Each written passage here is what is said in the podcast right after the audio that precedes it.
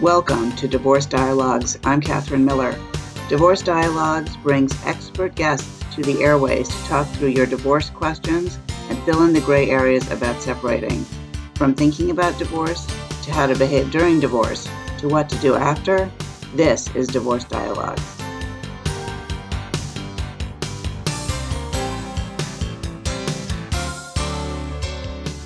Welcome to Dialogue on Divorce. I'm Catherine Miller, and I'm here today with Barbara. Uh, Barbara is a person who has been through the divorce process, and actually, so am I, and is here to talk to you and with me about what it is to try mediation, what it is to work in mediation, what it is to work with collaborative attorneys, although Barbara, I don't believe you actually ever had the full collaborative process. And we can talk a little bit about what that means and then move on to litigation and what that feels like as well.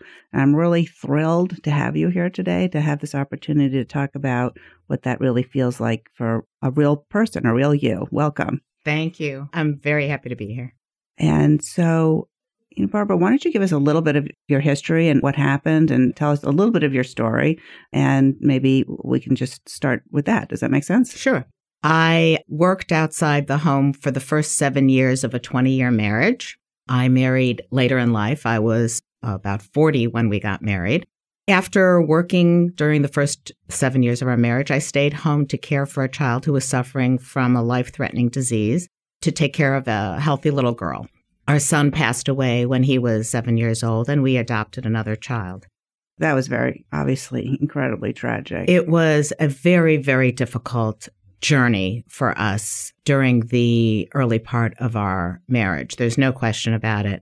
That said, I don't think that the difficulties that we had contributed to our decision ultimately to divorce because we then went another 13 years being married. I'm a social worker and my ex, who I will refer to as Alan, worked on Wall Street. So even with that, you can understand how different our worldviews are. And that affected how we approached our divorce. And, you know, it's very common that people, and this may or may not be true for you, but I'm just saying in general, sometimes people are attracted to each other because of a real difference in approach to life. And then that real difference in approach to life becomes more irritating and ultimately divisive in the relationship. And people just have difficulty communicating because they're coming from such a different internal stance to life. And that often contributes to the demise of a marriage. And I see that a lot with the clients that I work with. Oh, I totally agree with that. I think that I certainly can speak for my attraction to him. He's so good at making money, saving money, investing money. He is very frugal on how he spends money. And, you know, I will totally admit I am not like that at all, you know, and here I am, a social worker. So it wasn't like I came into the marriage with, you know, a lot of assets of my own. But what I did come in with was probably a more professional approach to how to raise children because of my 20 some odd years experience with working with teenage mothers, children with mental health problems. I think that our roles very clearly became defined right from the get go. I think that our parenting styles were different, but in large part, I was the homemaker even when I was working.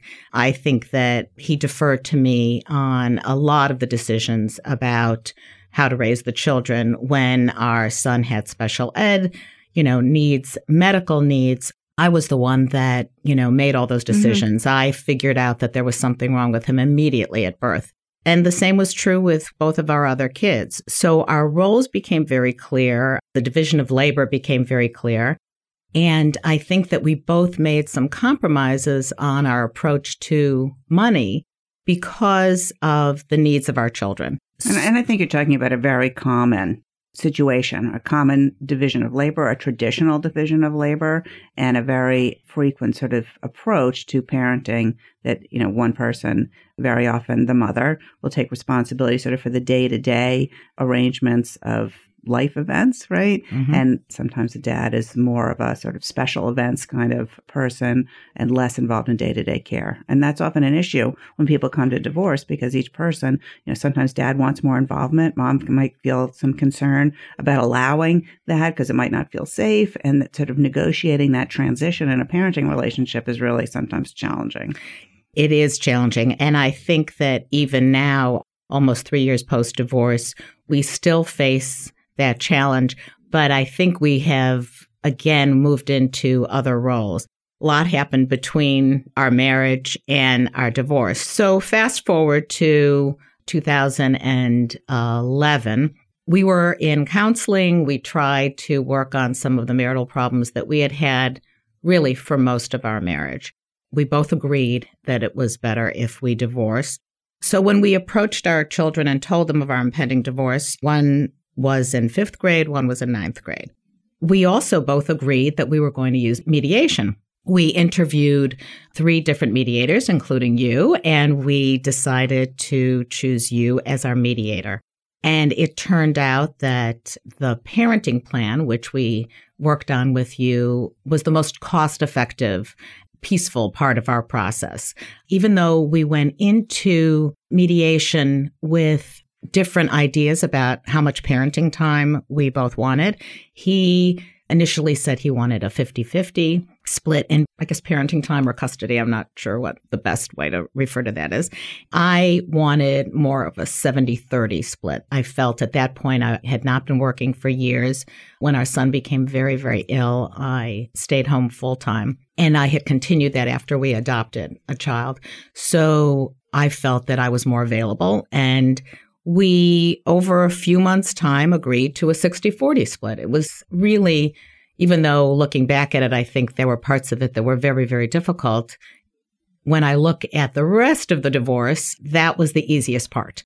I just want to say a couple of things. One, I want to say that I just want to disclose to people that I did not ask you to come and be on this show. I asked Catherine. Um, yes. I'll put it out there so, um, to be just, on the show. I, I, appreciate that, and I really appreciate, though. I think your desire to share your experiences in order to help people educate themselves about what these processors are like. Yeah. One of the reasons I wanted to be here was I believe that the whole notion of equitable distribution, which we'll get to when we talk about how we worked at our division of our finances and asset distribution and child support and the like, is really an evolving and very culturally determined law that I think will change over time as women more often become the moneyed spouse, which is the term I guess we use to refer to the person who has, you know, brought in more money into the marriage than, you know, than the other.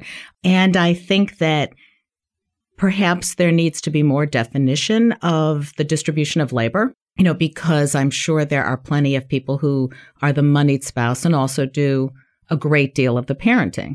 So let me just interrupt yeah, you for one minute. I just want to say this is Catherine Miller. You're listening to Dialogue on Divorce, 1460 AM WVOX and on WVOX.com. Also available as a podcast on my website, www.westchesterfamilylaw.com and on iTunes.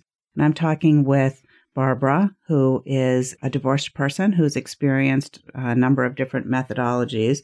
And before we move on to talking about equitable distribution, just want to talk about sort of the mediation process. Mm-hmm. And so I think it's pretty clear from what you've just said that you worked in mediation and worked out a parenting plan and then left mediation before you reached a full resolution of all the issues that needed to be resolved in order for you to get divorced.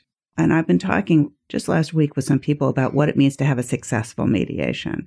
And I don't think of mediation necessarily as failures if they don't result in a full resolution. For you, you were able to reach a parenting plan that worked.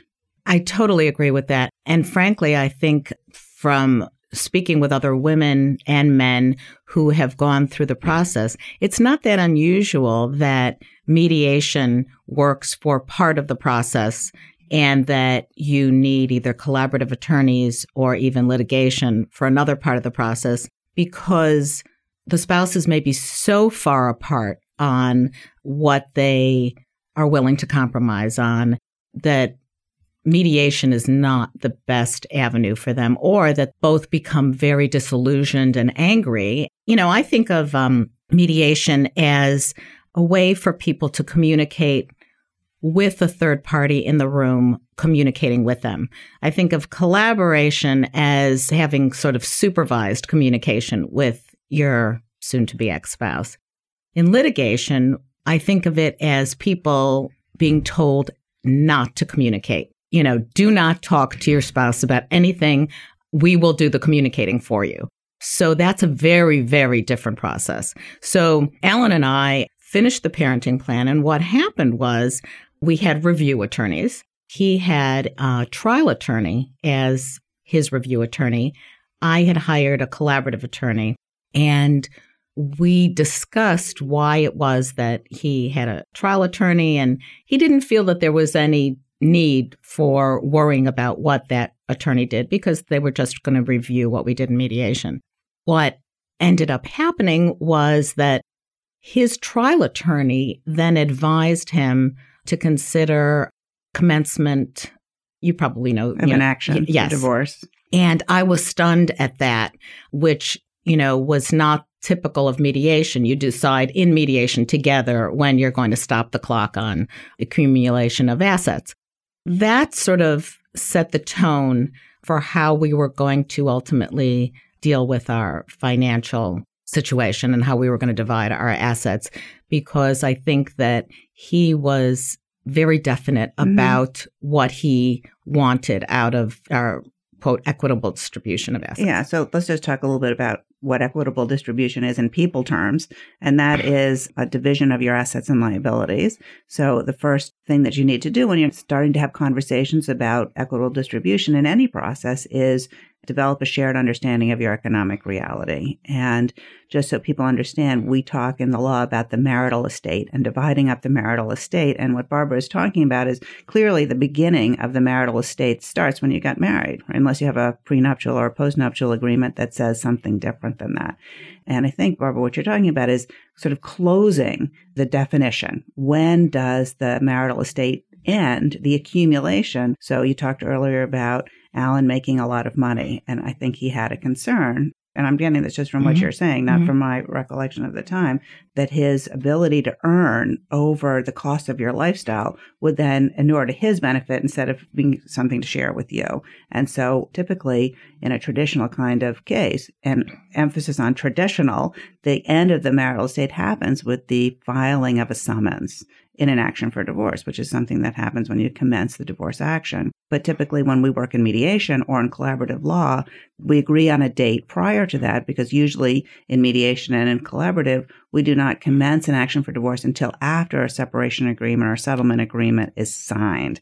And so that's what you're talking about, like learning in the middle of the mediation that the divorce action had been commenced without your knowledge or mine, I think what you're saying for you set the tone for how you were going to be talking about money. Right. And to be fair, since Alan isn't here, you know, to give his point of view, you know, early on I talked about that there are such different ideas about what people think is equitable distribution you know, it seems to me that this has sort of evolved, and I may be wrong, you can correct me in terms of the history of New York or this country, that because it was often women who stayed at home and gave up, you know, the idea of a career outside of the home, that at the end of marriages, women were often left, in some cases, in poverty. And the law did not protect them. And men were more likely, given the economic climate, to be able to go on and do pretty well. So it's true. Up until the early 80s, when the new equitable distribution law was passed and enacted into law, we divided assets. And this was before my practicing here, so I'm not an expert on this. It went by title. The assets went with the titled party, and that was usually the man. And that obviously stems in history. Uh, there were times in our country's history when women were not allowed to own property. And again, I'm not Alan, but my sense was, and this was all during our marriage, that because we had such a division of roles, because he was the one who was getting up at 5 a.m. in the morning and working very late at night and working hard to bring home a lot of money, that he also had a lot more decision making around the money.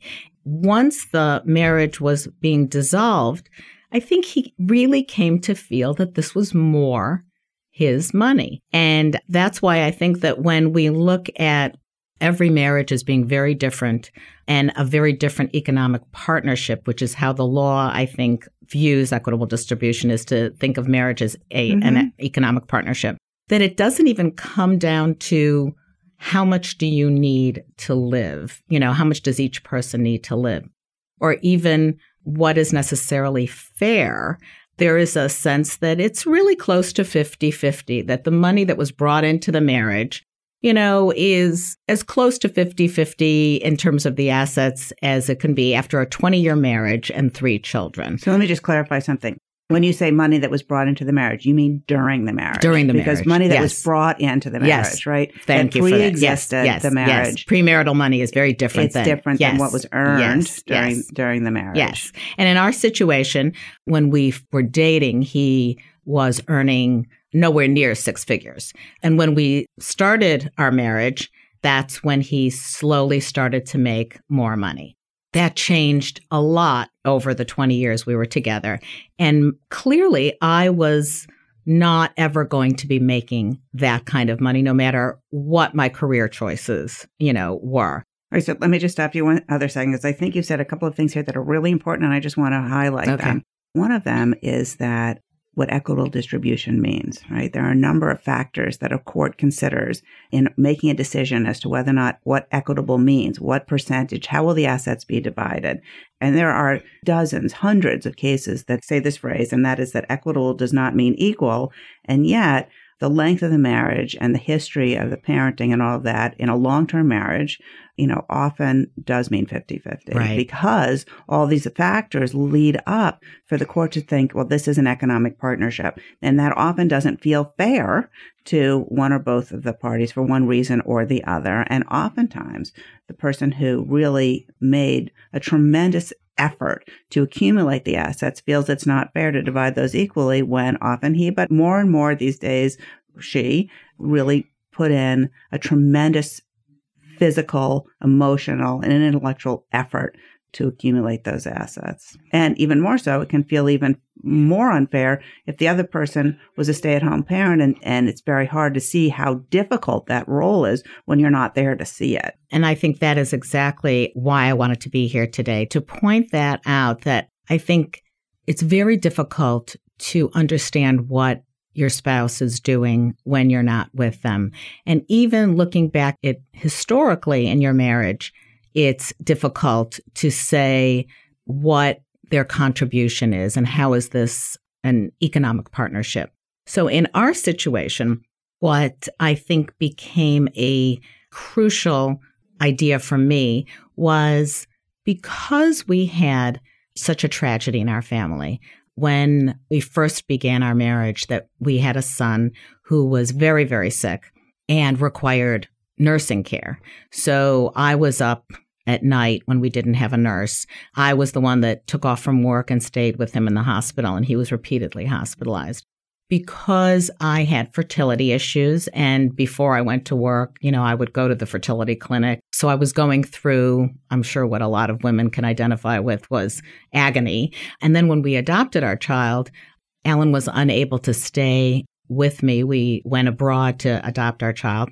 He came for a few days and then he had to go work. There were so many times where my contribution to the parenting of our children was unusual. So during the process of what came to be litigation in our case, we can talk about how we went from mediation to litigation. That's what really was the part of the negotiations that I struggled with, that I didn't understand how he couldn't empathize and realize how much I had contributed. And I think he felt the same, that I didn't have any idea of the kind of sacrifices mm-hmm. that he had made traveling and working, you know, sometimes 16, 18 hours a day. So when we finished with mediation and Alan agreed to hire a collaborative review attorney. You know, I had my collaborative review attorney. We didn't sign an agreement to collaborate. And that so that's typically called a participation agreement. So when you enter the collaborative process formally, you sign a participation agreement. And the participation agreement, in part, says that the attorneys who are signing on are disqualified from litigating. And I think that's what you're talking about. Yes. And I think because that didn't happen, we both entered into what we each thought was collaboration, but was not. So Alan was very clear, I think, with his attorney, and his attorney understood that he had a particular financial plan in mind, a distribution of assets in mind that was different from what you and I have just now discussed, which is often close to 50 50 distribution of assets. I feel that, you know, perhaps there was more of a Wall Street mentality of, you know, I'm willing to risk a certain amount of money on legal fees or in court fees or mm-hmm. whatever with the hopes that I can convince Barbara or even the courts that my position on this is justified. You know, that I do deserve or should be awarded for whatever reason more of the assets than 50 50. So that led to us going into the next about two years of litigation, which involved our attorneys going back and forth with each other. And sadly, I feel that once we didn't have this amicable relationship, which during mediation, as difficult as it was, I think that there was a sense of we both wanted the same thing. We wanted our children to be happy when it came to talking about money, it was a very different feeling by both of us. And it was no longer amicable. So we're nearing our time together, and I want to point out that Barbara is a social worker and working with people who are divorcing uh, because of the anonymous nature. Uh, the way to contact Laura is through me in my office, 914 738 7765, and at www.westchesterfamilylaw.com. Barbara, it's been so helpful, I think, having you here today. And thank you for being willing to share your experiences. Thank you. It's been a pleasure.